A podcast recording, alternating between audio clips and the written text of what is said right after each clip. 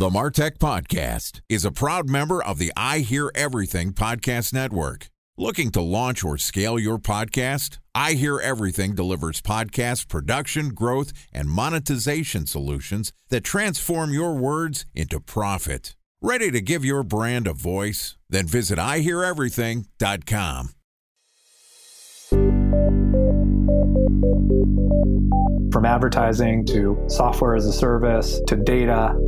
Across all of our programs and clients, we've seen a 55 to 65% open rate. Getting brands authentically integrated into content performs better than TV advertising. Typical lifespan of an article is about 24 to 36 hours. If we're reaching out to the right person with the right message and a clear call to action, then it's just a matter of timing. Welcome to the Martech Podcast, a Ben J. Shap LLC production. In this podcast, you'll hear the stories of world class marketers that use technology to drive business results and achieve career success. We'll unearth the real world experiences of some of the brightest minds in the marketing and technology space so you can learn the tools, tips, and tricks they've learned along the way. Now, here's the host of the Martech Podcast, Benjamin Shapiro. Welcome back to the Martech Podcast.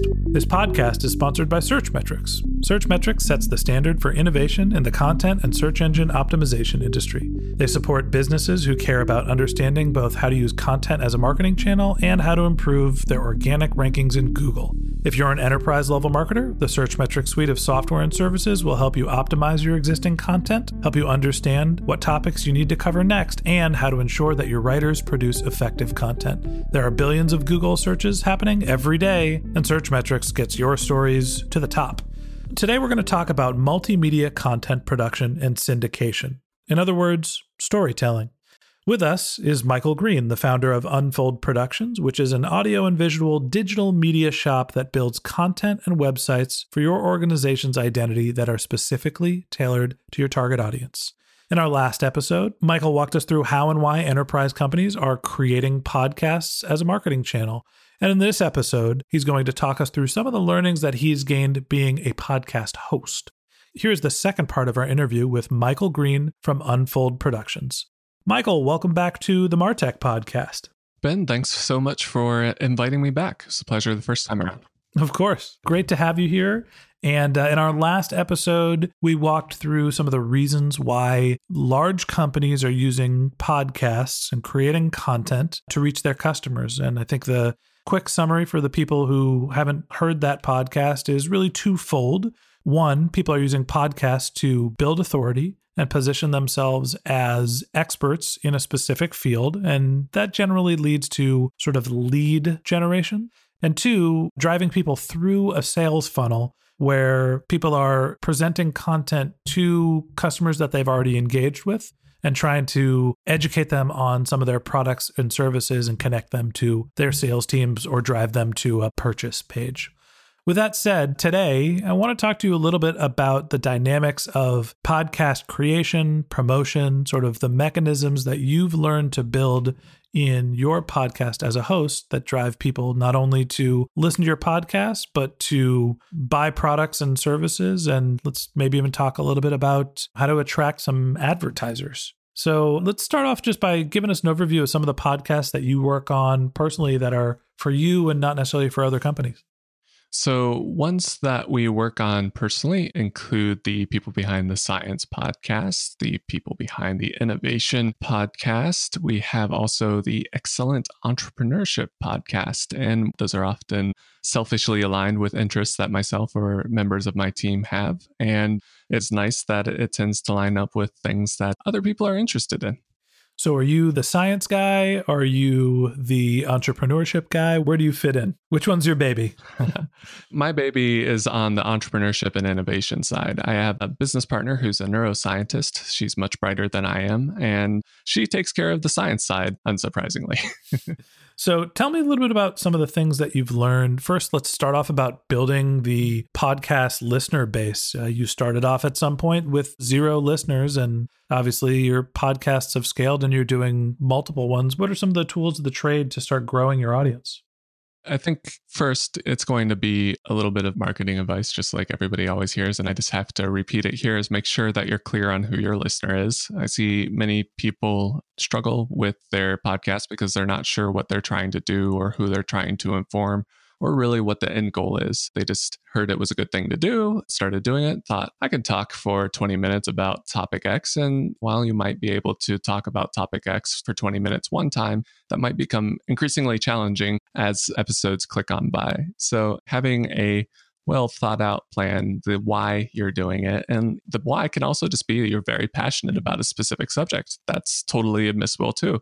So, by all means, I love to see people that are charged with a mission or an interest start their podcast and have them take off. More often than not, ours come part with passion, but part with a business purpose in mind. So, how we approach them is generally one, can we justify the cost? Two, is this a subject matter we can talk about for 500 episodes and not hate ourselves? And three, why are we doing it? So, when all of those things are clear, I think people will have a much easier time of both launch, but also continued growth. And then also, as you grow and keep on doing this, sometimes you might say, hmm, I'm on episode 900 and whatever. I think John Lee Dumas is a good example of this. He's in the thousands for Entrepreneur on Fire. And after a thousand plus episodes, I imagine you have to love what you're doing or have a clear purpose of why you're doing it. Otherwise, you're going to fizzle out. Let's go a level deeper there and talk to me about the reason why you started your podcast. And since you mentioned the entrepreneurship podcast, who's your target audience and what are the things that you're trying to achieve by reaching them? Hopefully this won't go ahead and run off all my guests but one of the reasons i did start that was for networking purposes. It allowed me to speak with venture capitalists and other business owners and leaders that i would have no business getting an appointment with. That's number one. Number two candidly it's a good opportunity to refine your communication skills and improve those as well once you become the host of a show, you have to not only monitor and interpret what the other person is saying, but also plan out what you're going to say in response. And it becomes a good exercise in communication skills. So the refinement was an added bonus for me. Am I supposed to be doing that?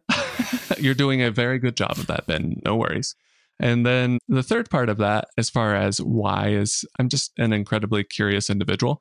And that curiosity has guided me to all sorts of topics. And entrepreneurship has just always been endlessly fascinating to me. And I think there's a lot of lessons that I, as a business owner, can learn from others and relate with them and truly understand what they've seen and where they're going and what their plans are. So that's one piece of it. So it's the selfish reason part of it, right? Mm-hmm. The second reason why, from a business perspective, is really our podcasts that we produce for ourselves serve as a great calling card for a specific vertical. So, what I mean by that is we get quite a few clients from the various industries, whether that's more small and medium sized businesses through the entrepreneurship focus podcast or science industry through the science podcast it's a great lead generation tool for our production company, our agency services as well. So essentially, what you're saying is you've created these podcasts and position yourself as an expert, in your case, in terms of entrepreneurship, for your partner, in terms of being an expert in science. And the people that are listening to those podcasts are good potential prospects to create their own podcast, and you help them with that. Correct. And then beyond that, there's also some opportunities for sponsorship. Although whether you're selling a suite of services or a package sponsorship, both take sales effort. And we found that early on it was easier to sell the suite of services in terms of revenue per hour spent on that. But increasingly, we're finding that people are actually seeking out sponsorships and coming to us. So we have an added benefit of not only having leads and sales generated from that, but actually getting the shows themselves underwritten by interested parties that want to reach and connect with our audience.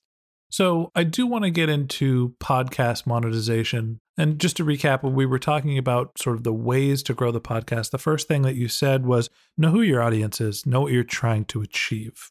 That seems like half of the puzzle to me. Being able to create compelling content at scale that doesn't drive you nuts to create. Being ready to create 500 to 1,000 episodes is part one. Part two is getting those episodes to the people that you want to reach. So, talk to me a little bit more about the distribution component. Before we go too deep in that, and maybe this is related depending on how we're thinking about that, the other pieces for growth that are quite important are one, just getting out there in terms of doing interviews on other shows, because that's where podcast listeners already are. They're listening to other shows. So strategically accept or seek out invitations from others to appear on their shows and be sure to share with people the information about your shows. And then the final piece of growing at some reasonable pace is regularity being sure that if you're a once a week show, you always publish once a week on Tuesday or whatever. Early on, because we had no shows in our stable, no calling card, People Behind the Science was actually a daily show that we produced. And we were able to maintain that pace for a number of months, I think three months. So 90 episodes if you're doing a daily show for three months. There we go. And that matches up with my recollection because I believe we switched over at 100 from a daily to a weekly show. And that was just for quality of life, if nothing else, because it was manic. But we got an immense amount of traction in those early days by having a daily show. So if you think there's an appetite for the content you're producing and you can stand to do it, go for a daily show or a higher frequency show than once a week. Okay. So consistency being targeted and precise with the purpose of your content and who you're trying to reach. That's all part of it. And to me, that's all sort of, I don't want to call it app store optimization, but that's strategies for content production and producing organic growth. Mm-hmm. Just being available and being consistent and having a product people know they could rely on is important. Absolutely. So I'm just wondering once you have the content, you're putting it in the app store how else are you promoting it so people can find it? Where else do you talk about your content? So, our content is multi channel. We've experimented a bit with dual publishing, not only in the App Store and through other podcatchers. I still don't like that term. What's a podcatcher? a podcatcher is a place in which you can find podcasts. So Stitcher, and there's a million different variants out there. Basically, when you're distributing your podcast, you publish it out to an RSS feed. And because of the tags you use within that RSS feed, podcatchers everywhere, including iTunes and others, know you exist. Once they know you exist, then you can submit it to iTunes for review and acceptance. Also, the same for Spotify and Google Music. And then you have what I would consider now in 2018 your bases covered. So Spotify, Google Music, and iTunes. And still, iTunes probably makes up, I believe, around 45% of our listenership, depending on what subject matter we're talking about. We see a slight skew away from iTunes in the more math and science heavy segments. That's interesting. iTunes is about 60% of our listeners. Well, there you go. So it's a large portion no matter what subject matter you're in, but there seems to be a device bias depending on your segment, which I always find something interesting to learn. So that's kind of your basic distribution. Beyond that, you can also dual submit to other services, meaning that once you publish to your RSS feed, you can also do things like publish to YouTube. And really, the host we use, and this is not a paid endorsement, it's just who we use, is Libsyn. We find them to be both most reliable and have the most robust statistics, although Google and Apple are each making strides to improving those. But Libsyn, in my mind, and I think for most people that you will speak to, is kind of the gold standard. That's who we use. I'm a big fan of Libsyn. Also, not a paid promotion. and their customer service is fantastic. So, when a client contacts us and says, Now, where the heck is my podcast? We can't find it. We'll have five minutes response time from the Libsyn team if there's technical issues, something like that. Stuff happens on the internet more often than not. Client's phone is turned off or something like that. An easy problem to resolve, but they're there for us if we need them promise Libsyn didn't pay us for that. That's just been my experience. okay. So getting the content out there, getting it out in multiple different channels, or let's call them podcatchers, obviously a big part of growth. Any other tips for how to get attention pointed towards your podcast? So that's the distribution method, I guess. And when thinking about how to get mind share or listenership, different ways to promote it. I mean, certainly if you have existing media entities, it needs to be promoted heavily through all those channels that you have. Certainly promote through those, whether that's social media channels, even traditional web pages, whatever the case may be. Make sure that any channel that you are active on and makes sense for your target listener. I guess that's the more important piece is be where your target listener is If you're targeting teenagers, you're probably not going to want to go ahead and throw your podcast only on Facebook. So, just more fundamental marketing applies here. Be where your customers are, be where your listeners are. Same idea. As far as ways to accelerate that, we found that Reddit is a superb place to find niche communities that line up with the content that we produce.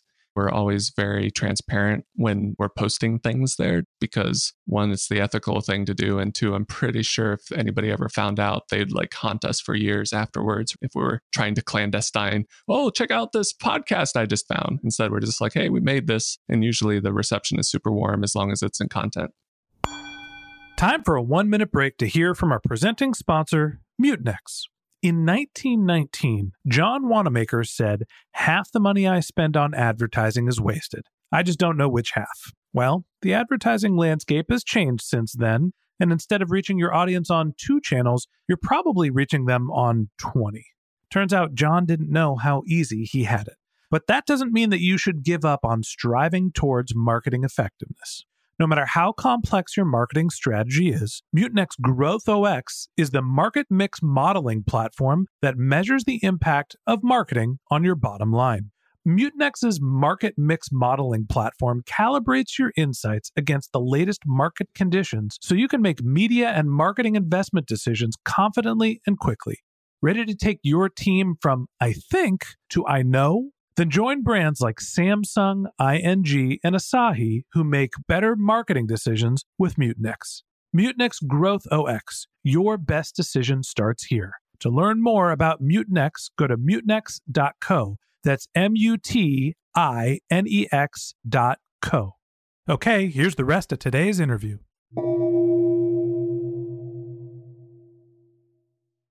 A special thanks to our presenting sponsor, Mutinex. Ready to take your team from I think to I know? Then join brands like Samsung, ING, and Asahi who make better marketing decisions with Mutinex. Mutinex GrowthOS, the marketing mix modeling platform that makes measuring ROI fast, easy, and cost effective. Request a demo at mutinex.co. That's M U T I N E X dot co. Okay, Reddit's a good channel for organic. We've also experimented with some paid advertising. I've mentioned on the podcast a few times using a service called AdNit, which is a way to get in front of podcast listeners while they're listening to podcasts. Also tried some AdWords and some Facebook ads. Have you toyed around with paid advertising? We have even when customer acquisition costs were lower. So before some of the ripples from the privacy concerns and the associated pay per click increase as a result of those, we found that generally speaking, it wasn't a cost effective way of bringing in listenership.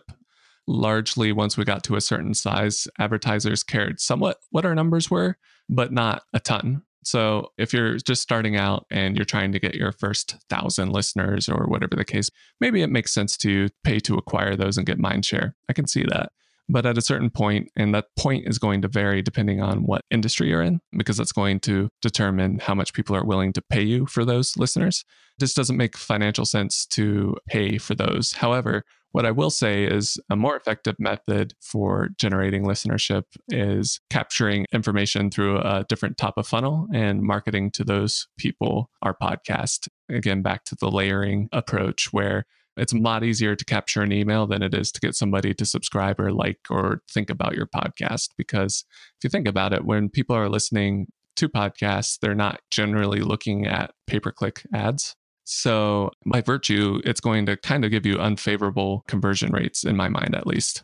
It goes back to what you were talking about with podcasts being positioned in the middle of the funnel, where you can market someone to do an email capture, a specific product, and then you're using your podcast to re engage with them and stay engaged with them as opposed to leading with your podcast. And the other piece of that on the topic of being where your listener is, is We've experimented with cross promotions and that sort of thing. And cross promotion in this case being like we'll plug somebody else's podcast while they'll plug our podcast.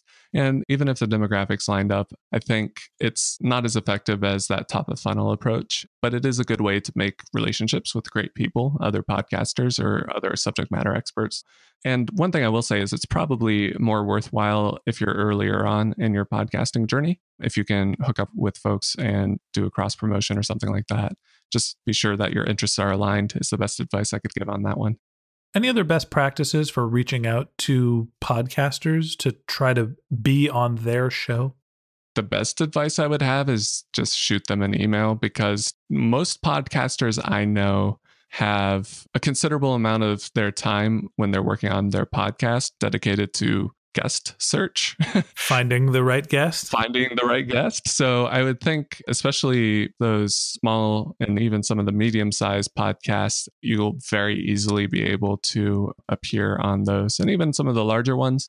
The only reason I make that qualifying statement is you have a spectacular life. You're not going to probably be able to make a cold email to somebody like Tim Ferriss, who has several million listeners per episode, and say, Hey, Tim, I'll be on your show. Lucky you. Dear Joe Rogan, I'm free for three hours on Friday. you're welcome, right? Joe or Tim, if you're listening, call me anytime, man. Yeah, it doesn't even have to be on Friday, Joe. I'm just ready. exactly. But that's not to say don't stretch. I've been surprised with some people that's invited me to be join them on their shows and that sort of thing. So I'm always happy to chat with people, and people that are podcasters are fairly outgoing and friendly people to begin with. So I think I've only gotten one or two cold, prickly emails back. it's all part of the game. Exactly. So let's turn our attention away from growing a podcast. It's being active in the community, whether it's the podcast community or the community that's the subject of your content, publishing regularly, all seem like very logical ways to grow a podcast and talk about some of the ways that you're taking advantage of having an audience. You mentioned you're doing lead generation and then also looking for sponsorships. What do we talk about lead generation first? How, once you have a podcast audience, are you leveraging that to get them to take action? Fortunately, without much effort, many people just reach out to us on their own initiation. And occasionally we have call to actions at the very front of the entrepreneurship podcast, a 15 second pre roll, something like that. But largely people contact us because they like what we've done and they want to do either something similar with that or partner with that in some way. Usually they come to our door with a degree of excitement and happiness to be working with us. So that was a pleasant realization when the first person came to us and say, Hey, how can we work with you? That was a aha moment, if you will. I'm looking forward to it. We've had a few people listen to the podcast and reach out and give us some feedback and give their appreciation. But for the record, if anybody is interested in working with us in the Martech podcast, yes, this is a shameless plug. We're actively looking for sponsors and ways to contribute back to the community. So uh, hopefully someday we'll be at that point. Absolutely. So we've been fortunate to have that happen to us. Let me ask you, was there a point where you had, I don't know if I could call it critical mass, but when did people start reaching out to you? Was there a milestone or a podcast download mark when you started getting some inbound interest? That's an interesting question because it's been all over the map for us. For excellent entrepreneurship, it was actually before we had launched somebody had seen the rest of our work and said, You're doing this. I'd like to get it on ground floor. So a sponsor came to us day one, essentially. So that is in high contrast to people behind the science, where we had been doing it for about a year before people started coming to us. And that also lined up to when podcasts started becoming more of a normal thing in marketing mix. So I think that was the other big piece of that. Mm-hmm from what I can see now, it wouldn't be unreasonable to think about three to six months but largely, that's going to be one, how good of a job you're doing on growing your podcast and making sure it's getting out there and talking about it. That's actually my weak point is I don't talk about what we're doing enough. And then two is it's almost luck of the draw. You know, do you have the perfect listener that was like, hello, I run a science company. I would like to sponsor a science podcast. It's going to be somewhat of a numbers game. So I guess that in some ways leads back to the first point grow your audience as best you can and do good to them because the more audience members you have, the more likely that right person is going to be in there. If you build it, they will come. if you built it, they're probably already there, which is nice. I'll modify that slightly. so as far as growing pains when talking with sponsors and that sort of thing, I think over time people have evolved in how they're thinking about sponsorships. And this is still very non traditional to the people that we speak to. They're not used to doing media sponsorships of entire series or something like that or entire episodes. So they're really unsure about what a sponsorship actually consists of, who does what. We try to make it as painless as possible. I learned that being explicitly clear in what's going to happen and when is very helpful, just basic project management tools. But just being clear of what a sponsorship gets them, how that can fit into their bottom line. And what you'll probably run into a lot of also if you're doing pitches is they're really excited. They really want to do it, but then they don't have the budget for it this year. So the growth cycle is next year they'll come back to because they budgeted it in because they just don't have a line item for sponsorship of media. For the people that are interested in doing media sponsorships, give us a sense of the rates and what's the expected output out of them. That will really, really depend on industry as far as the effective rate. So input can be anywhere from if it's a small show that perhaps is super niche or is just starting out, that could be as little as a couple hundred per episode, 100 per episode. And small in this case is maybe a thousand listeners, 2,000 listeners, something like that. As it ramps up, it gets larger. I would say certainly some niches demand more of a higher price point than others. Science is higher just because the products they're selling are more expensive. Mm-hmm. So we were speaking with a particular sponsor and we laid out a price that we thought was really high because it was early on and we weren't really sure what to price it at, candidly. And we threw out a price that we're like, oh, yeah, they'll cut it in half and then we'll be happy with that. And they said, okay, sounds good. And we are like, what? Where do I find your listeners? Right. Sorry to everyone listening. You're wonderful. ben has not been listening. Got to treasure those listeners. Every one of you is important. I cherish you. I do. I do. We're still in growth phase. We haven't even started thinking about monetization, which is honestly one of the reasons why I'm asking these questions is we stated at the beginning of this quarter that part of the focus for the podcast was learning about podcasts and learning about monetization. And honestly, like when we did our AdWords tests, the keywords that people were clicking on to find the podcast were how to start podcasting. Mm-hmm. So the reason why I'm digging in so deep here is my assumption is that a lot of our audience is interested in the topic and the monetization for how a podcast gets to revenue and we're early on and still focused on growth and just starting to think about monetization. The interesting thing to me as you're talking is that you're not pricing your sponsorships in terms of a CPM, right? It's not a cost per download. You're just saying it's a dollar per episode. The reason why we focus on that is largely it's driven by CPM. However, CPM rates are fairly low and basically people value podcasts more than the CPMs currently bear based on what we're seeing there. And there's services out there, certainly, that once you get to a certain size, you can contact them and they'll hook you up with sponsors and your CPM's around $25, something like that.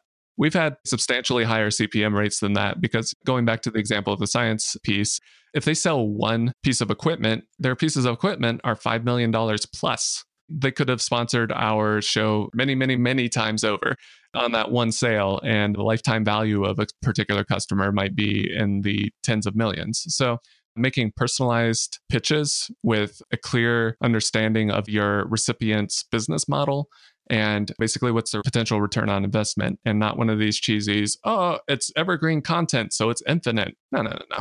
Just be like based on the market factors we see here your lifetime value of the customer all these different factors here's the bottom line here's what we think and we're very conservative with these particular estimations and we've always over delivered which is why people come back and is there a conversion per download that you can factor in to figure out how valuable the podcast is to a sponsor? Over time, you can get that just based on redemption codes, which are sort of notoriously bad, just because of how podcasts work. During ad rolls, they'll say use code TIM at address slash TIM for a 10% discount, whatever the case may be what they're doing there is trying to track their conversions. But the thing is, people are listening in their car or they're sweating it out in the gym or they're working on the lab bench or whatever they're doing. They're not going to order whatever that thing is more than likely at that time. And they'll just remember that thing. So it's a little bit tougher to get hard metrics on conversion rates. That said, you can accept that depending on the audience, the conversion rate can be anywhere from like 0.25 on the low end to like 1 maybe 3% on the high end and that's going to get lower as your audience gets larger.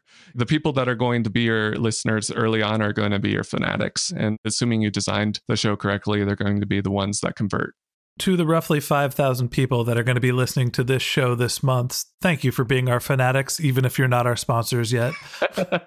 exactly. And to encourage those that are listening, there's even stories that I've seen and people that I've met where they've launched a podcast with a lead sponsor having no podcast, no personal presence, anything like that. Now, those are certainly the edge cases. And I would assume those are almost universally business relationships they had from other lines of business, other neighbor John, whatever but certainly possible to launch with a sponsor too. And in fact, we don't start a new show now unless we've had somebody underwriting it or we have a sponsor lined up because it just doesn't make sense to dilute our attention.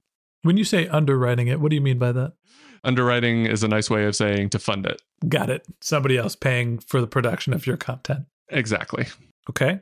So, as we talk about monetization, there's the idea of finding a strategic sponsor, which it sounds like you've been successful at, and you're using promotion codes to drive adoption of whatever their products are, or at least to monitor what their products are. Then there's also the notion of monetizing your podcast through pure advertising. Tell us what you have to do to go find enterprise level advertisers. I think finding those types of advertisers is sometimes very easy and sometimes very challenging. It all depends on the gatekeepers around them. Generally, you need to be speaking to a very senior level marketing officer, or even better, a business owner or chief executive officer. The reason being, you need to get people excited about it at the top. And that's how you can do a larger project we have had occasional success with somebody saying, Hey, I work for company X.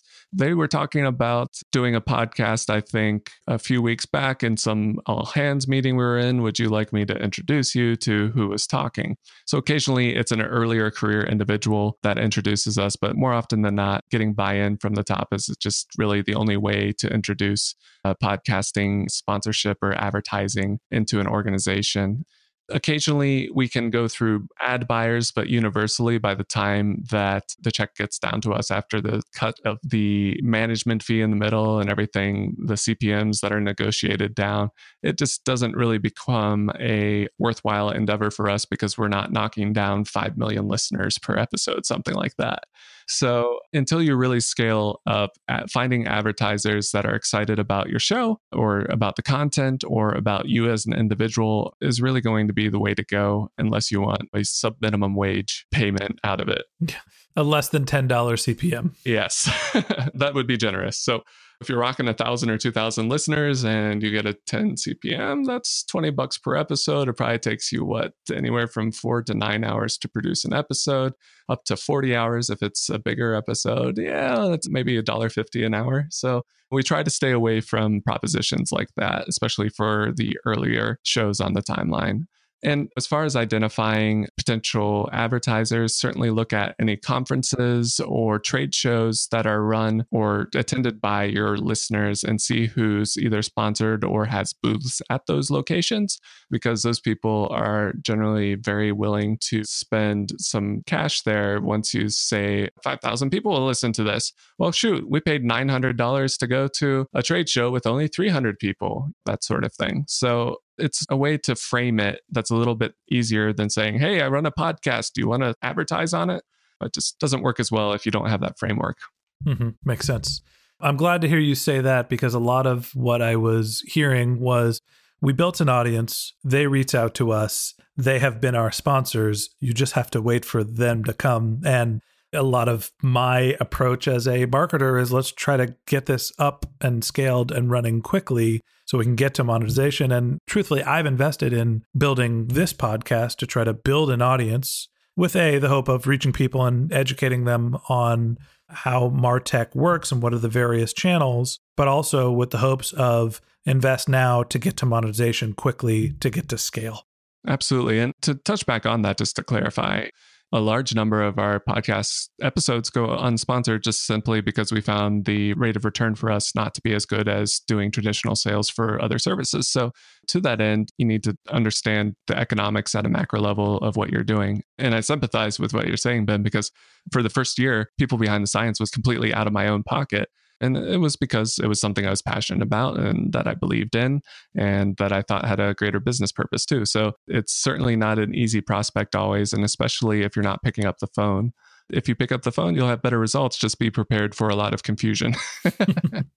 I think that's great. And to summarize, there's a couple of things that people that are interested in podcasting can take with them. Go where your listeners are. Be consistent about building your content leverage your audience and build a good, consistent audience, and they will produce sponsorship and revenue opportunities, but also be active in the community that your topic covers and reach out to podcasters and potential sponsors through that channel. It seems like that's the path to monetization, according to Michael Green. It is the path to monetization with the greatest leverageable opportunities. Let's put it that way. Great. Okay. That wraps up this episode of the Martech podcast. Thanks to Michael Green for joining us. If you're interested in learning more about Michael and Unfold Productions, go to unfoldnow.com. A special thanks to Searchmetrics for sponsoring our podcast. If you're looking to grow your online presence, go to searchmetrics.com to request your free tour of their platform. If you'd like to read the transcript of this podcast, we've published it on martechpod.com. And if you're a subscriber to the Martech podcast, thank you for being part of our early group of fanatics. We want you to feel like a member of our community. So if you have questions, comments, if you'd like to be a guest on the show, According to Michael, if you'd like to sponsor the show, feel free to reach out to us directly. You can find a contact form on martechpod.com. You can reach out to us on Twitter or LinkedIn. The handle is Ben J. Shap LLC. That's B E N J S H A P L L C.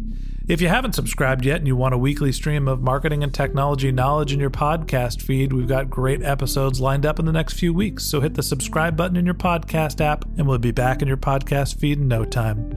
That's it for today. Thanks again to our guest, Michael Green. And until next time, my advice is to just focus on keeping your customers happy.